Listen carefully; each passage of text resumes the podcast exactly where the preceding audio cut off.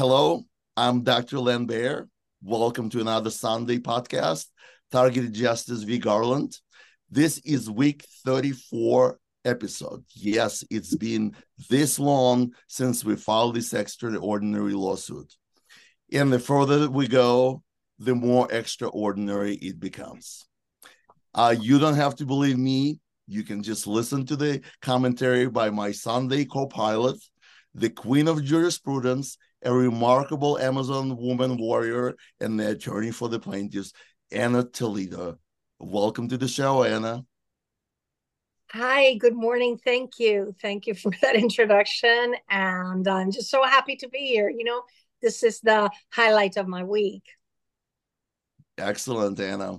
Uh, I, I have to say this this week, I also learned that an initiative called International Natural and Common Law Tribunal for Public Health and Justice that takes on the issues that can be summarized as crimes against humanity.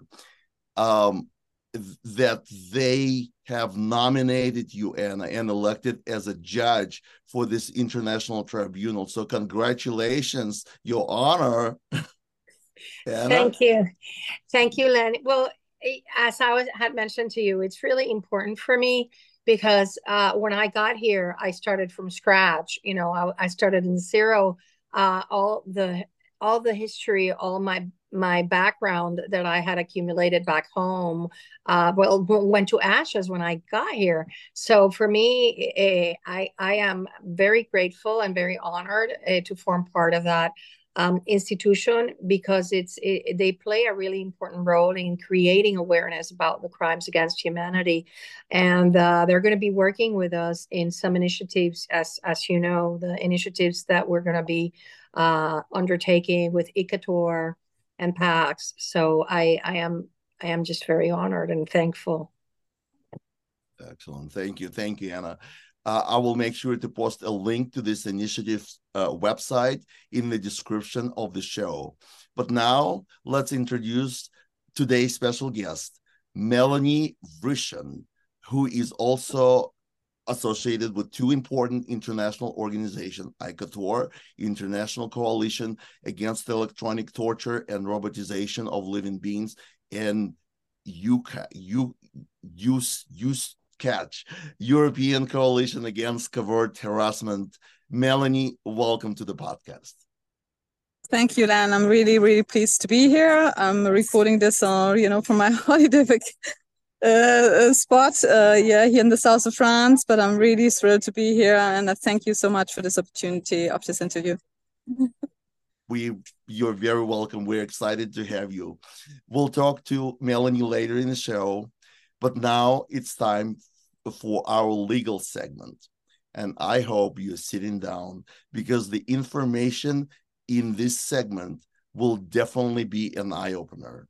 On the last show, Ana and I reviewed the case Ibrahim v. DHS that contained far reaching facts and findings pertaining, pertaining to the TSDB, the Terrorist Screen Database, filed by the attorneys of CAIR, Council of Arab American Relations. This week, I would like to start our legal segment with reviewing another case that Ana informed me about. Just like our case, it was dismissed at the district court level and is currently sitting in the same U.S. Court of Appeals for the Fifth Circuit, where our case is also currently in. So, if it's okay with you, Ana, I prepared some slides and let's go to the slides and then i would like you to explain the significance of this groundbreaking case its connection to our case and then uh, you can also provide us with other relevant updates. Uh, sounds like a plan ana? It is. It's a plan. Go for it. Okay. Let's do it. So these are the slides that i prepared about this uh, another fifth circuit tsdb case uh, that we will review today uh, the case is called Kovac v. Wray. As you know, Wray, uh, Christopher Wray, is the director uh, uh of uh, the FBI. The uh, case was filed in Northern District of Texas. It has five plaintiffs, all U.S. citizens. Um, it has six individual defendants, including Mr. Wray. Uh, plaintiffs are represented by four attorneys associated with CAIR, Council of American Islamic Relations. Uh, case was dismissed on March 9th of this year, and notice of appeal was filed in Fifth Circuit on March 22nd of this year. And legal briefs was uh, legal brief was filed on June 21st. This is the legal brief by the uh, plaintiffs, and that's the subject of uh, today's conversation. Have I did I get the facts uh, uh straight so far, Ana? Uh, yes, and I have to add to that that um, the government asked for an extension of time to file their brief by September 19th, and the clerk of the court said, "Now we'll partly grant your uh, your request," and gave them until the last week of August to file it. So uh, that's good. That's really good. I agree. This is a good indication of um, really where the court uh, stands. So let's talk about the issue in this case, Kovac v. Wray. The issue is whether federal agencies' creation, maintenance, and operation of the federal terror watch list poses a major question that demands clear congressional authorization, and if so, whether such clear congressional authorization exists. Do you have any comments about the issue, Ana? Yeah, well, the, the wonderful thing about this case is that the, the district court, the Northern District of Texas Court, already made a factual finding that being placed on the list represents, the, uh, and I quote, the liberty intrusions that flow from the watch list are significant. Uh, the TSC compiles biographic, biometric identifying information, name, date of birth, photographs, iris scans, and or fingerprints of listed individuals. These are people, the people, the plaintiffs, the appellants in this case are people that encounter problems when traveling. They are not like targeted individuals that are in there for a secret criteria and and don't as Timothy Groh said, don't represent a terrorist threat. The second thing important is in this case that is the first time I see it in all of these cases that have litigated the TSDB, which are all filed by, primarily by Muslims, is that they say Mr. Kovac uh, has not been investigated, has not been accused, has not been tried or sentenced for any terrorism and that's and that's language that we have been using from the get-go you know that uh, plaintiffs are placed on this list targeted individuals are placed on this list without an iota of evidence that they are linked to terrorism. So yeah. Okay. Len. okay thank you ana um the, the i personally i have not expected such a turn of events. We never actually thought whether Congress authorized. We just me not legally minded. I just thought, okay, the, the, the here's the um, executive order, but the deeper question is whether the Congress authorized it, and so um, uh, this is this is what uh, claims uh, in this case are brought under due process clause, equal protection clause, non-delegation doctrine, Administrative Procedure Act. Do you have any comments, Ana? Because some of these are not, um, uh, I'm not really familiar with. So maybe you can explain. Well, I knew, I knew that uh, Congress had to authorize this, but here's the here's the distinction. Okay, um, this case comes in at another stage. This case is beyond the pleadings stage. It, it has gone to the circuit a few times. So they have carried out some discovery and it's it's a this is a summary judgment case okay which is rule 56 which is way down the line we are not in that position yet uh, to argue that because we don't have um, uh, for example uh, we have not been able to put in into the record the evidence that the evidence he talks about the distribution of the watch list and I'm referring to the watch list as the TSDB, okay? Because I we know it's not the same thing, but I'm referring to the whole thing. uh, as a watch list because the distribution of the of the TSDB, I learned about it because he is the one. This attorney, this lead attorney, is the one that wrote uh, um, litigated the successful case Elhady versus Kable that eventually uh, the Fourth Circuit reversed only because they said that those plaintiffs had a redress procedure, which is really not not uh, meaningful redress uh, to get their names removed from uh, from the list. So, uh, although you know how you like to talk about serendipity and synchronicity, although it it appears to be a different you know situation, it is not because they're both saying the same. We're both speaking the same language these are innocent people and what they're doing is racial profiling actually in in his case but he's he's not going there because i think he already tried to litigate that and the courts dismissed it. Uh, but but when you see that they're all put in this list and they have not being investigated accused or sentenced for any terrorist crime you you know it's racial profiling what they're doing.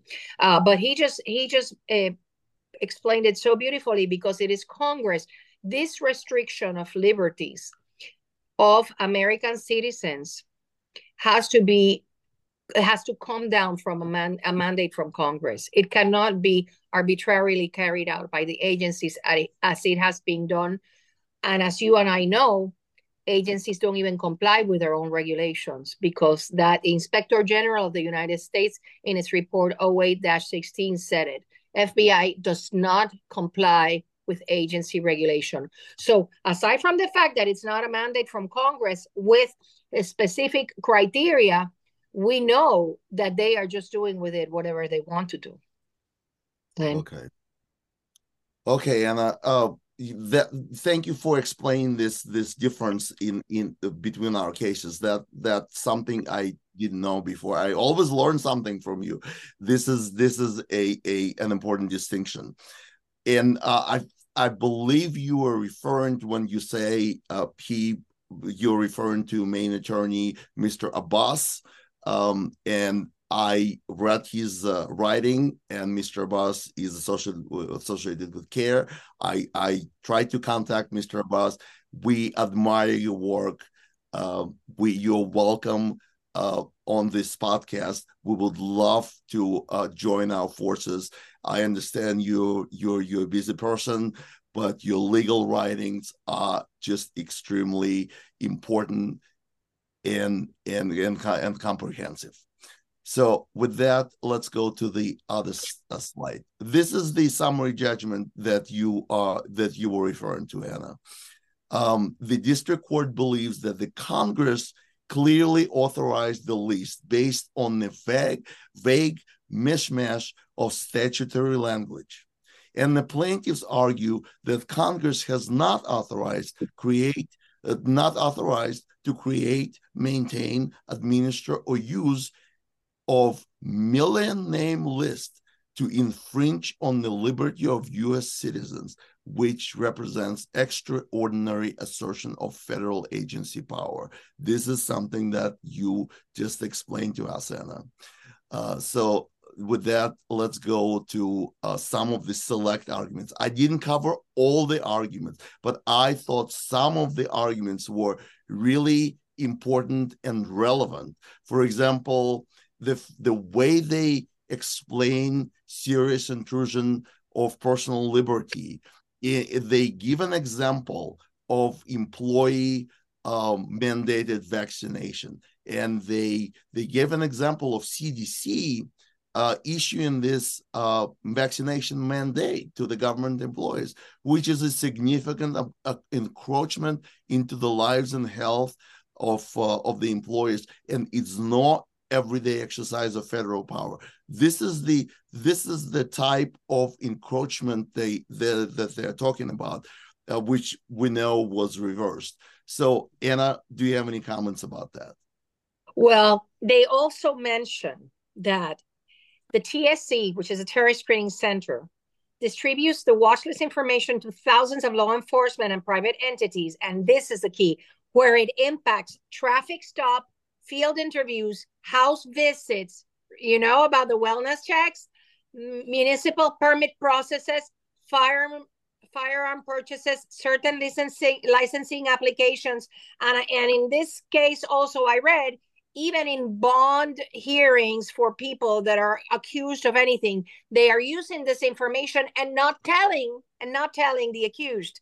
So uh, even though he doesn't go into it, you know, the targeting is this this describes targeting. It's you know because people uh, that are on the list they are subject to unfair traffic stops. They're profiled. You know they they're singled out and and that's where the for example criminal entrapment begins it's just the snowball effect that it, you know uh, the unfairness of being on this list just puts um it, eh, all the odds against you it and and that's what it, that's why it interferes with these major principal liberties of people to be walking around without having police interfere with you unfairly and and and all of these cases so um yeah he hit uh the nail on the head and and um, I'm just dying to read what what defendants are gonna um, answer.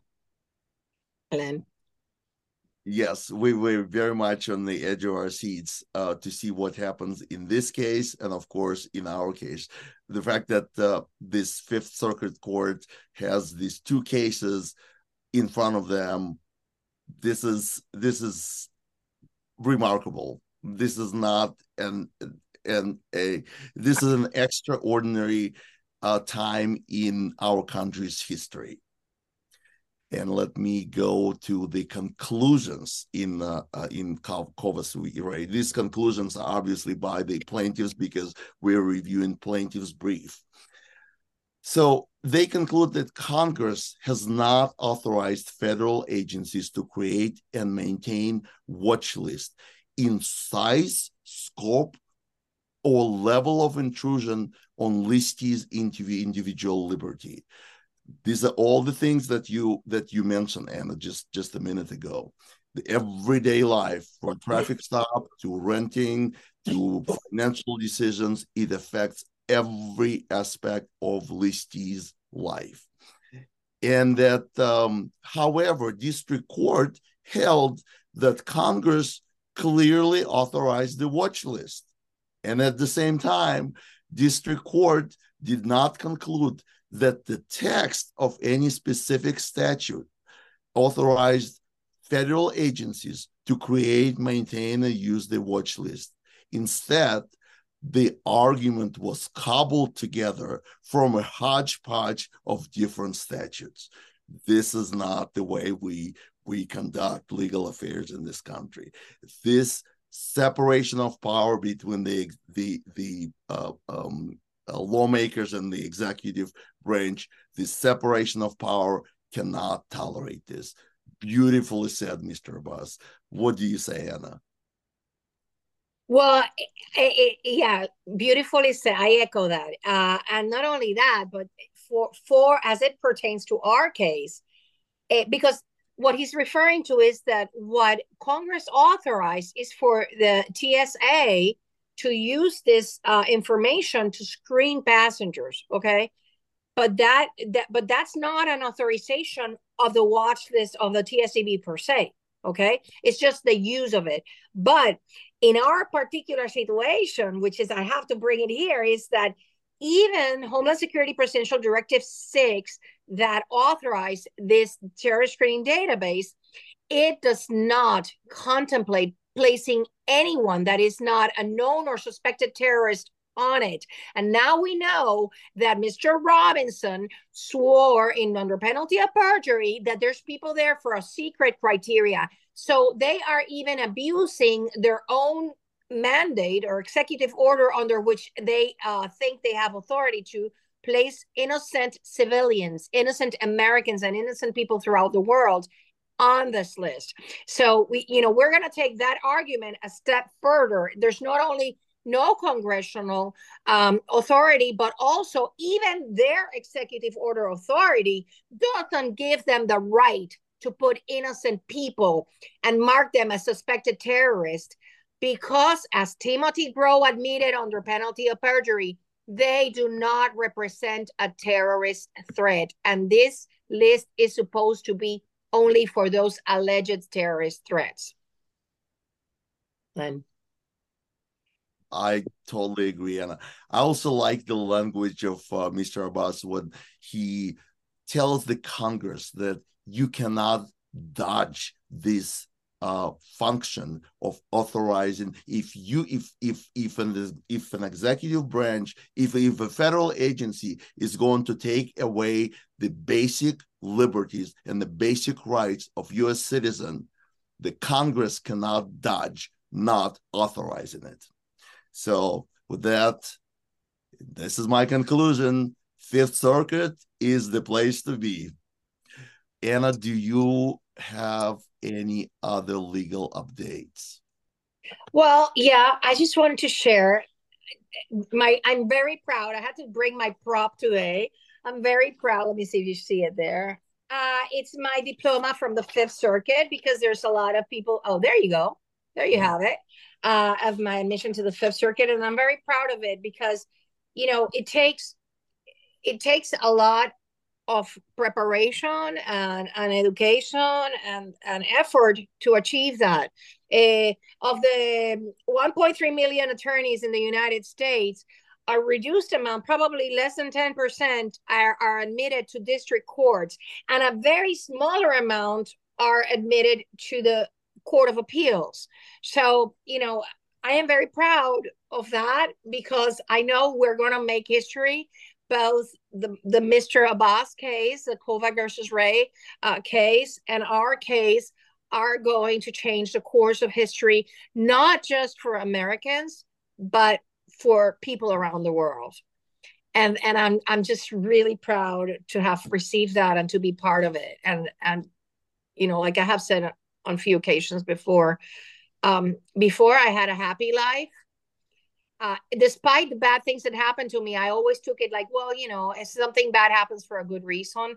But now I have a meaningful life, which is, you know, we're going to end this evil program and we're going to do it. And and so I wouldn't change my life for anyone's, uh, despite the targeting and everything. I wouldn't change where I am right now for anyone. So I'm very thankful to the targeted community for having deposited their trust in me.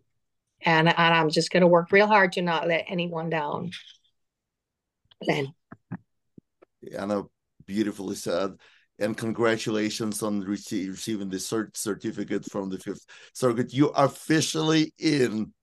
So and and and the, and, and your words about uh, uh, your life uh, having a meaning. I I hope that every targeted individual takes it to heart. You you are perfect example of this you're on a mission and every targeted individual can make can give a meaning to their life if they if they get involved into this everyday activism and targeted justice justice is is there to support you and give you information give you materials give you the tools. Um, we are we will support you all the way and we will work on this together. So give TIs give meaning to your life. It's so, a motivation really. Yeah. The the suffering okay. that we have gone through is a motivation yeah. because we don't want future generations to to go through what we've gone through. And this horrible um, moment in history we have to make sure it never happens again. MK Ultra was redone, COINTELPRO was redone, and we have the responsibility. Every TI has the responsibility to make sure that we bring it down and it doesn't happen again. Okay. Melanie, thank you for being so patient and waiting for your turn. I can't wait to hear what you have to say. Uh, you have not just an international but also a specific belgian perspective on things. So i hope you can explain the specific and the unique uniqueness of your country uh, specific jurisprudence system. But but for starters please take us through your personal journey that brought you to this moment in time. Melanie yeah, thank you, Len. Uh, well, my personal story is, um, you know, I'm actually a German citizen, and after my studies, I um, won a competition at the European Union, and that's why I moved to Brussels. Uh, and I worked there for as a temporary agent for about three years, and then I found other jobs. Uh, uh, uh, jobs. So I, uh, well, un- until then, I think it was just a normal, regular, as Ana said, happy life, you know. But maybe it was less, certainly less meaningful than what I do now. Uh, when I was 30, 38 years of age, I uh, was targeted. That means I've been non-consensually implanted and used in all kinds of um, uh, experiments um, that I've never consented to, and uh, that I have. I think I might be the first uh, citizen in Belgium, or maybe one of the first even in Europe, that I have all the scientific proof of this uh, non-consensual implantation and uh, um, being a victim of um, also uh, what is called organized stalking. Uh, with a lot of uh, well, police reports where there were witnesses um, to it, and also uh, there were various of my neighbors were witnesses of people entering my home. Uh, you know, clandestinely and explaining they were real estate agents when I actually never put up my apartment for sale. So uh, based on that, um, I was. Um, uh, it has been recognized. My victimization with these, um, you know, uh, emerging technologies has been recognized officially by the Belgian state, uh, and uh, therefore I um, got a. Um, well, it's not very much, of course, but uh, a, a disability pension. You know, but uh, what is different from most of the victims is that I got it based on the scientific evidence that I was able to produce and not uh, based on some kind of uh, psychological disorder, or which is often the case, um, as we know, with uh, victims of electronic terrorism. And I stress that it is we're talking about a new form of terrorism here, so that is clearly um, the case. So that is that is my story. My last uh, employment before um, being targeted was I used used to work for a program of the European Space Agency for the the, operator. I don't know if you've heard about the Galileo pro, uh, project. Uh, that's a, a, worldwide satellite navigation um, you know program, and I worked on EGNOS. That is um, was the European prototype of this um, the satellite navigation um, program. So uh, I earned quite well, but my life quite well. I uh, had a lot of friends, colleagues, and I was traveling a lot and uh, did a lot of sports. Was totally healthy, and uh, I would say I was lived a happy life, but um, my eyes were still shut to what is really going on and the issues that are now um, really crucial crucial in in my life, and I'm determined to resolve them, or at least be one of the spearheads of the um, this movement to to resolve them. Um, to, as Ana said, to create a happier, safer world for us all, especially for our children and our children's children. So that's in a nutshell. that is also then why I um, actually uh, ICATOR or ICATOR, the International Coalition Against Electronic Torture and Robotization, of living beings is already the third uh, association I have uh, founded or co-founded. Uh, that I had that I have the honor to serve as a as the president. Um, I was involved in the um, International Center Against Abuse of Cover Technology uh, ten years ago, which was started by a Californian citizen, uh, Mr. Jesse Beltran, at the time. Uh, and then in, that was in 2011 that that was founded, and then in 2013 I co-founded with the German Swedish lawyer Dr. Henning Witte um, a uh, an association that was called that you just mentioned, uh, uh, the European Coalition Against Covert Harassment. We founded that in Stockholm. And in 2015, uh, I was approached by a few of uh, citizens living in Belgium because the targeting is, is very, very bad in Belgium. I mean, as you know, we have uh, NATO just right next door and a lot of, uh, yeah, uh, governmental um, institution. And I think Brussels is the city in the world that has the most spies is recognized, you know, the most uh, intelligence presence. Uh, so I was approached by a couple of uh, victims um, asking me to um, create an association in Belgium, a not-for-profit association, and to uh, assume the presidency of this uh, this association. So ICATOR was created in 2016 um, with uh, various uh, Belgian citizens living in Belgium as board members and one in France. And uh, since then, my efforts have been tireless uh, to uh, well raise awareness for the for these crimes. You know, uh, I've been numerous times in the European Parliament. Um, you know, meeting members of the European Parliament and um, also organizing hearings and meetings. Um, about this subject. Uh, and I've also been focusing on providing victims uh, the necessary scientific evidence um, of their victimization. Uh, and that uh, I'm doing this to this day so that they could at least benefit, uh, let's say, in the first stage uh, of a disability um, pain because you know victims uh, once they're targeting they lose all uh, their livelihood their, their financial stability um, many of them are homeless so uh, that I could at least benefit from um, a disability pension. Uh, but, um, and that is the important thing, not being categorized as mentally ill. So uh, I achieved that for me. And uh, I have been organizing uh, measurements and scans um, for the targeted uh, community since then. Uh, so that uh, a few of the my my fellow uh, citizens that fell victim to this uh, could benefit from the first um, from this first help, or at least you know not protect them from getting you know really homeless. Um, and but this is only the first um, step.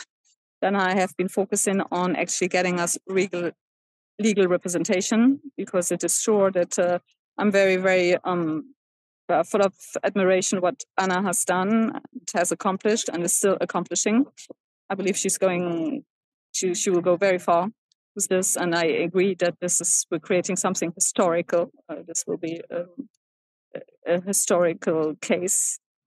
Uh, but uh, I've also been focusing on this, this to, to mount a case present something solid um, that uh, hopefully the judge will not dismiss, or um, if he or she dismisses, we will immediately file an appeal. And this is really a crime that is, um, well, uh, it's it's the highest judicial um, uh, authorities that have to uh, statuate on that. So um, we're not afraid of going up to to, to Strasbourg if we have to, you know.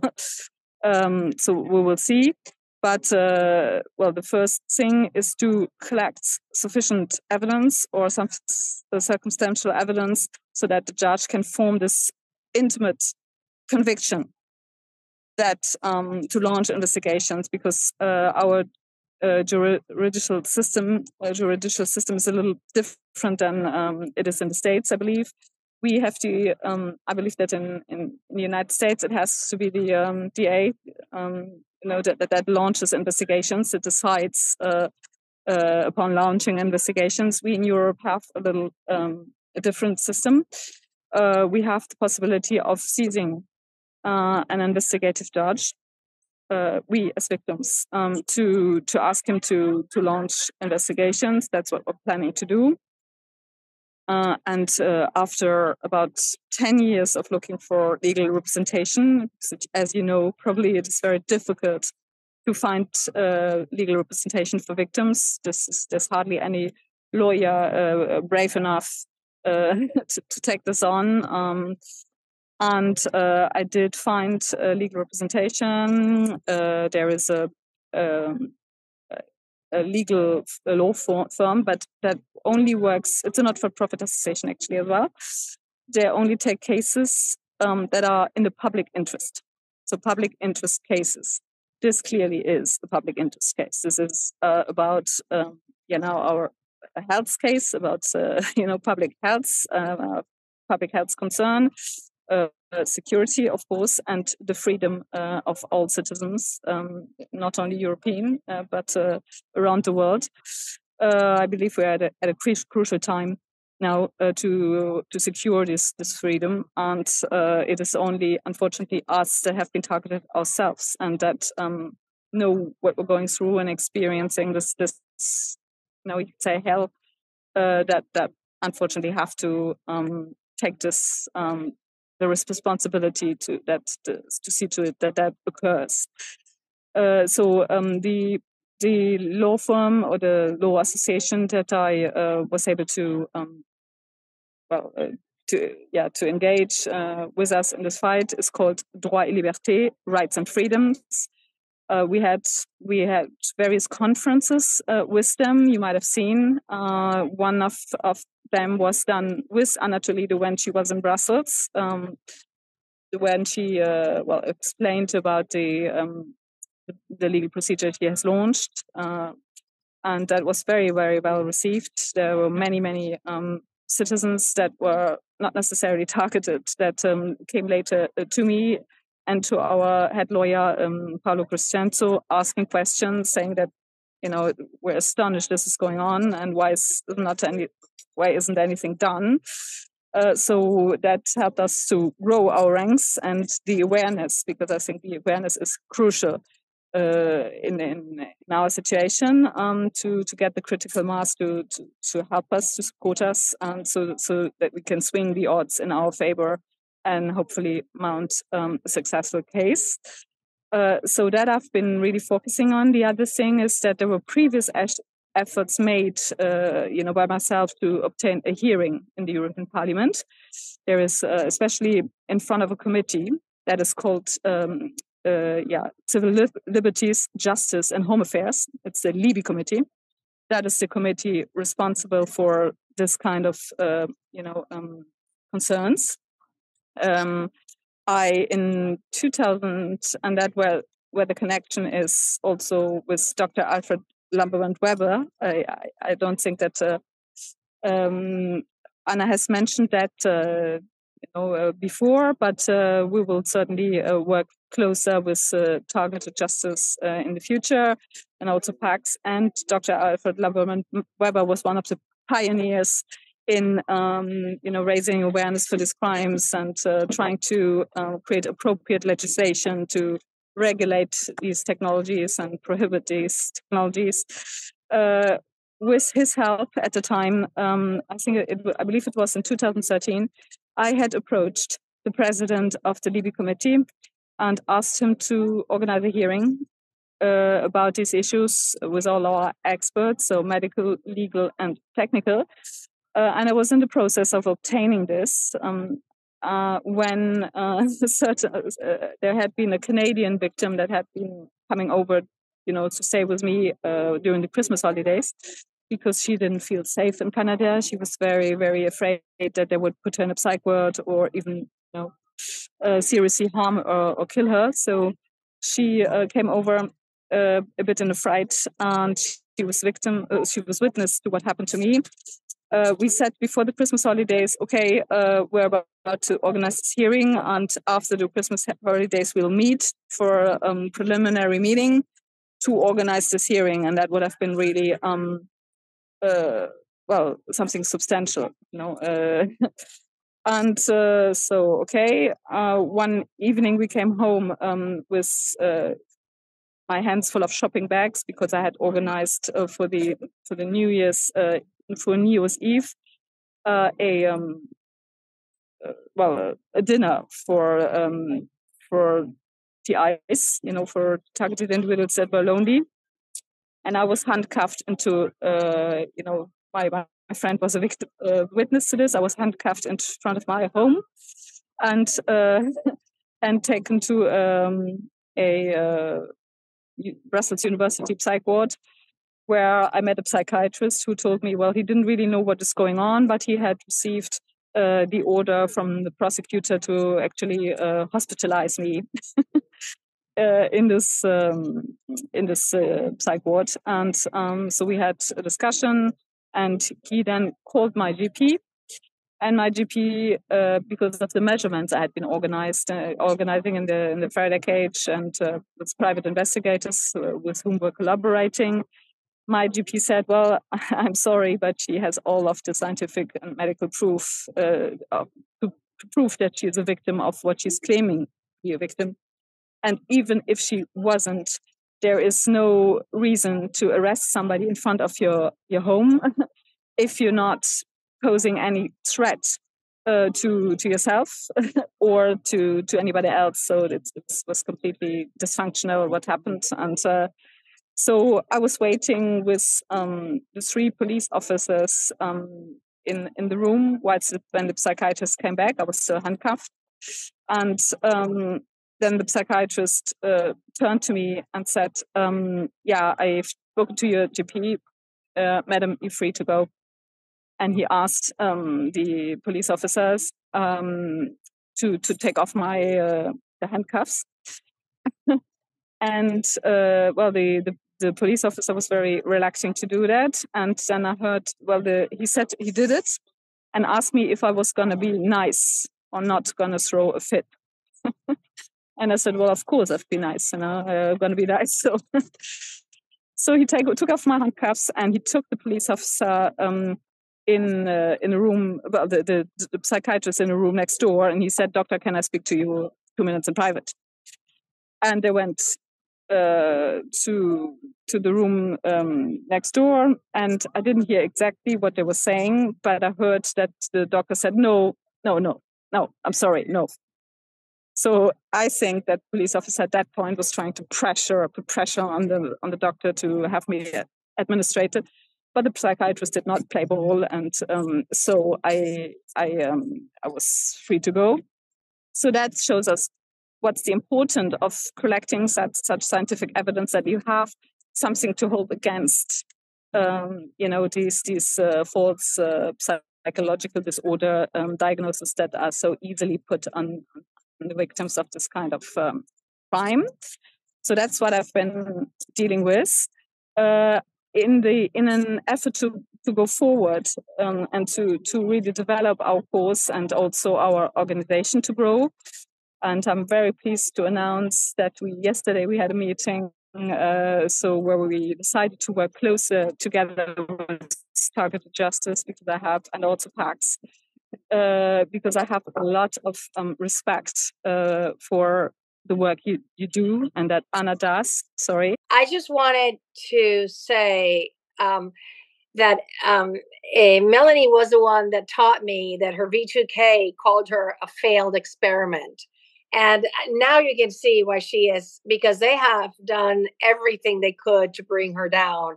And she's just such a strong person. Um, and I and I like to to to say that the only thing I take a pride on is to on being a failure is being this failed experiment because there is no technology, uh, there is no human malfeasance that can stop this and uh, and she's she's a, a, prime example of that. So um, I wanted to share something before she comes back. Um, that we have a, a TI that writes to us, and I'm just going to write. Just it's for it's a, a for one verse of one of her uh, poems. She writes poems, and and she wrote this. Uh, I'm not going to say her name because I don't have authorization, but I'll read what she wrote. It says, "I hope and I dream." Of a day I am free, not under surveillance where all eyes can see. And it's a longer poem, but that is just the gist of what we're all fighting for. And and I just want to tell her it's it's gonna I'm gonna write to her because you know as I as I've mentioned before, my favorite thing is to get letters and write to to the people that write to us. Um, but I, I will be answering her and thanking her for the pretty poems. But it's it's it's going to be a reality. We are going to be free. And we're fighting really hard every day for that. So I just want people to be very conscious of their verb, of their words, because um, I used to say, you know, when you put words out there and they cause hurt, you cannot take them back. The hurt is already there. So I, I just urge people to be very careful with their words because towards others and towards themselves.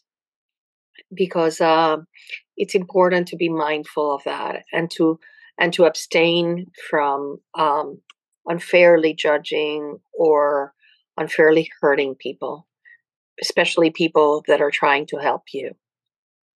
The one the one thing I wanted to still to say is uh, yeah I think it's very important that we we create this alliance and we, we work um, closer together because I believe that only like this we can solve this this problem.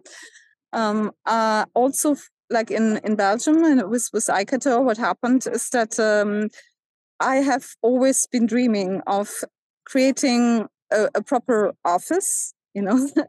for us. And uh, so we have been working, as I said, with this uh, lawyer law firm, uh, Droit et Liberté, Rights and Freedoms. And we were looking uh, of uh, sharing an office um, with them. So, but um, the thing is that uh, we have to get every member to participate with at least 10 euros monthly to be able to pull this project off. And then I've also been working in creating a proper TI clinic so uh, what we would like to do is to have this, uh, well, the, the law firm, uh, ICATOR, and this TI clinic all under one roof, so that uh, TIs can be diagnosed there and helped and uh, and treated. Uh, also to protect our members from this false psychiatric diagnosis. Uh, you know that happens unfortunately still much too often. so I'm at the moment working on this uh, the crucial well we need but we need the critical mass of members um, to to be willing to um, well give at least 10 euros a month so we can move out of my home move out the office out of my home and uh, create a, a, proper office with uh, rights and freedoms with to have the lawyers in house uh, the doctors in house and uh, and ICATOR of course so we're helping we're asking the members to to help us to support um, this project. And uh, if you look on the ICATOR website, there is a section that is called membership and donations, and would like to call on the member support so that we can move this um, the office out of my place uh, as soon as possible. I think it's very important uh, because it also gives um, us well a more professional image and especially as recently, unfortunately, we had some setback. Uh, it happened when Ana came over. We had one of our uh, former board members that is called, uh, his name is George Pierce, um, who, who, I was always surprised that he was um, actually involved in ICATOR because he himself is not a victim. He's always said he's not a victim. He's um, just he said he was just very interested in this this issue. So um, maybe I was not cautious enough uh, at the beginning, but uh, I never had any signs that uh, he could be dishonest or before at least. And I've thought, well, you know, it's actually something extraordinary or exceptional that a citizen that himself does not consider himself to be a victim is interested in the subject and he really wanted to be part of ICATOR and, and to help although we did not have so much help because he cannot use a computer. So uh, he, you know, uh, practically, let's say he could not contribute uh, very much. But anyway, uh, we let him on the board. Um, maybe I should have vetted him better. And uh, whilst I was here on my summer holidays, um, I, re- I had to fly back to to Brussels to interrupt my holidays because I have learned that um, as something happened before, he went to our attorney behind my back without me knowing and uh, told him that uh, he had been involved in the board or he's involved in the board and uh, he asked him to drop our case so not to go to court because according to him all this um, issue the ti issue was not serious. Um, we were not serious. We were not uh, working enough or we were not working. We were only costing money and he tried to dissuade him to uh, take the case, uh, and he asked him to drop the case because he said, I was not serious. The whole TI issue was not serious. So luckily for us, our attorney said, no, um, I'm not dropping this case. Uh, I, uh, you know, I took it on because it's exactly what I wanted to do. It's a public interest case. Uh, I took a commitment when I when I took this case on. Uh, I did not do it lightly. I reflected on it, and uh, I, on the contrary, I believe it's very, very serious. Uh, this is, uh, is, this is genocide. It's a crime against humanity. This is what I, when I became a lawyer, wanted to do, and especially what I wanted to do with the Rights and Freedoms Association. So uh, I'm not dropping this case, uh, and uh, I have taken the commitment towards um, your members, towards Melanie as as your president, and uh, I'm not dropping this case. But he did tell me about this later. He said, "Well, are you sure about this person? Because you know, I find find it very uh, particular that he came and tried to dissuade me from you know going forward with the ICATOR case."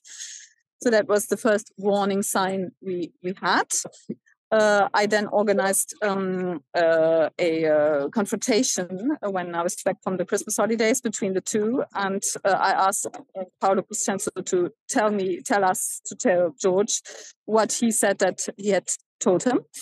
Uh, Paolo repeated exactly what you know George had told him, and that he had asked him to drop the case. And asked George, and George said he couldn't remember couldn't remember anything about this conversation and he was not sure. And so, okay, we left it at that. And then just the night before Ana came over, you know, to have the conference with uh, Targeted Justice, um, uh, Liberté, Rights and Freedoms, and ICATOR, we had a conference together. Um, uh, he called, he, uh, this person, George, called me himself to t- tell me that he had just called the president of the Bar Association to complain about Paolo, to complain about this partnership, and to complain about ICATOR and that we were not doing much, and that he uh, that he wanted to know uh, about Paolo's qualifications. Uh, you know, um, so obviously putting. Uh, let's say the honorability of our association, well, questioning that was the president of the bar association.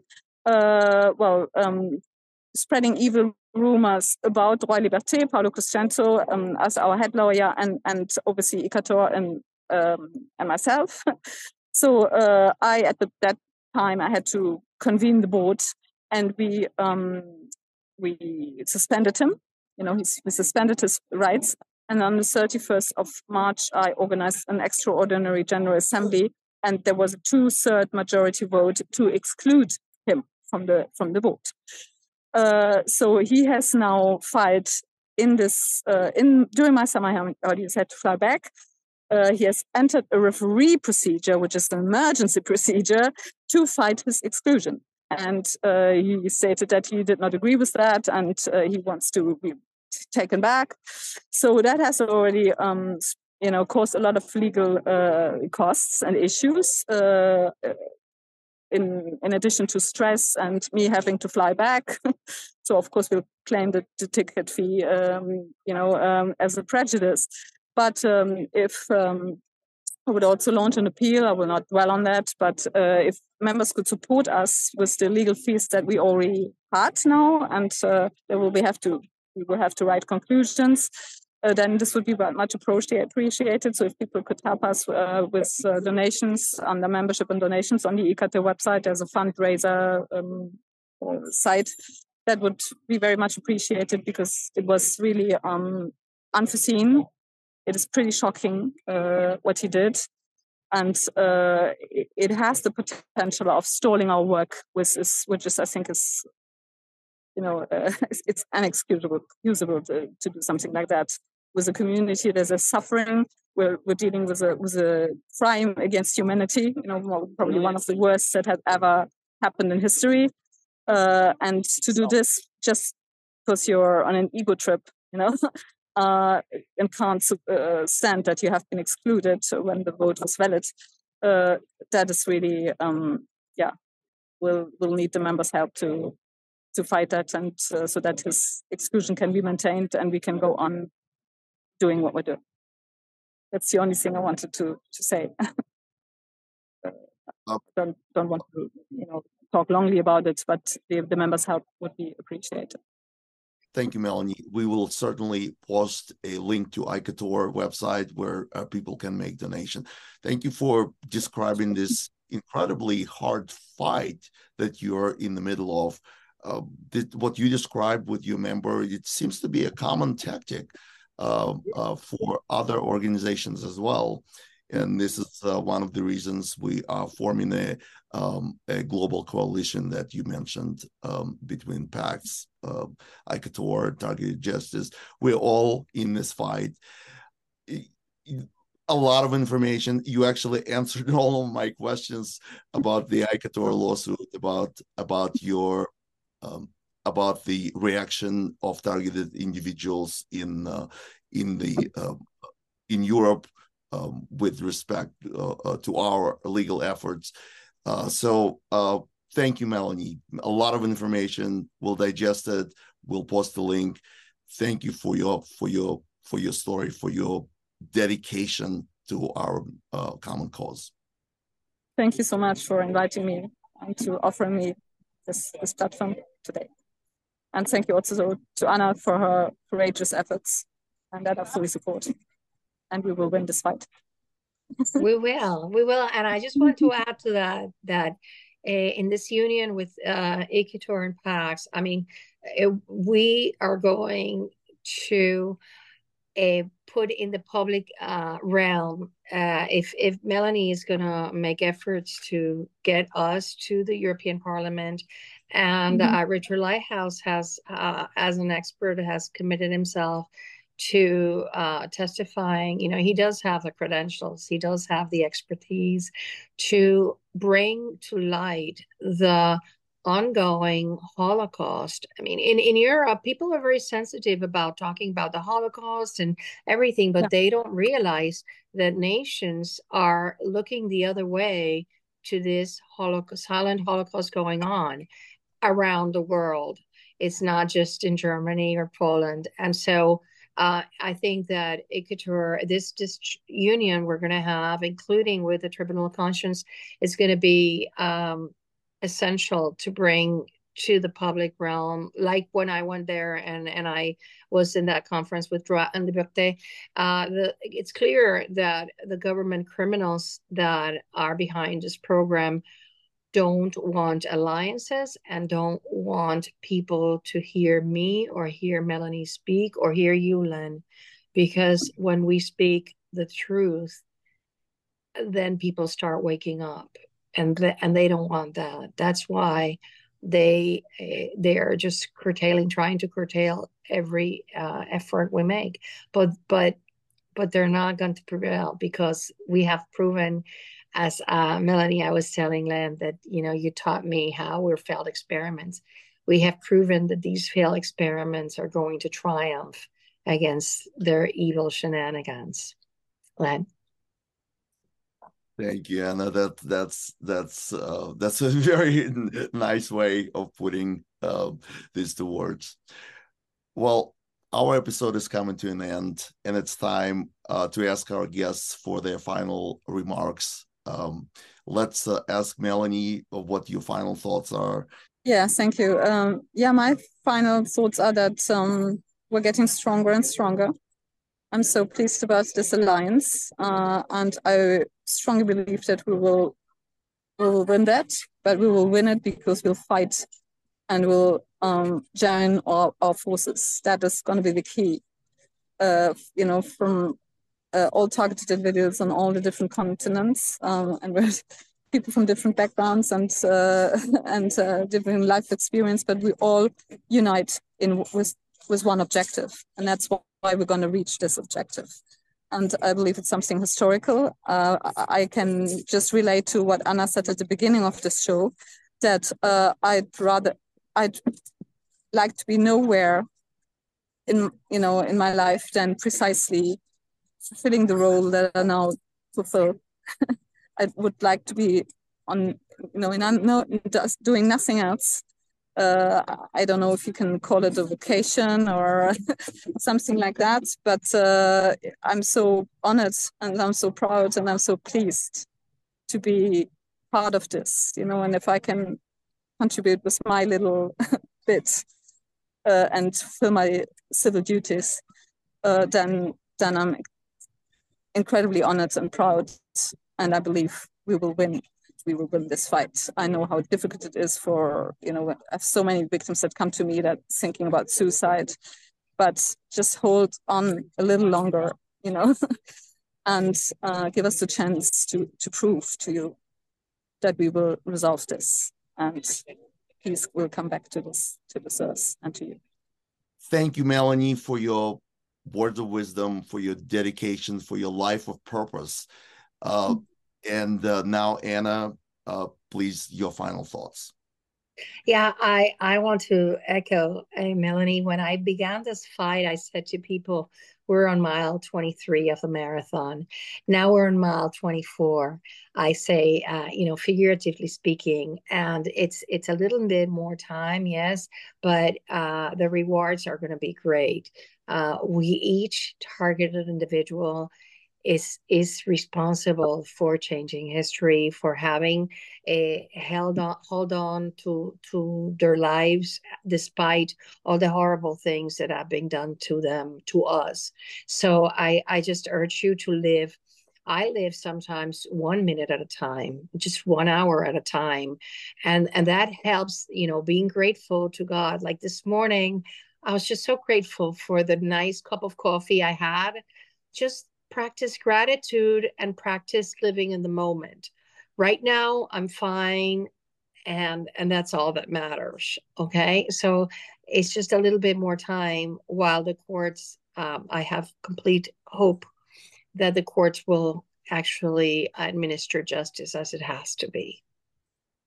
Thank you ana for these inspirational words. As for me i'm calling this show fifth circuit is the place to be there are some truly amazing, earth shaking things brewing in this constitution bound US Court of Appeals.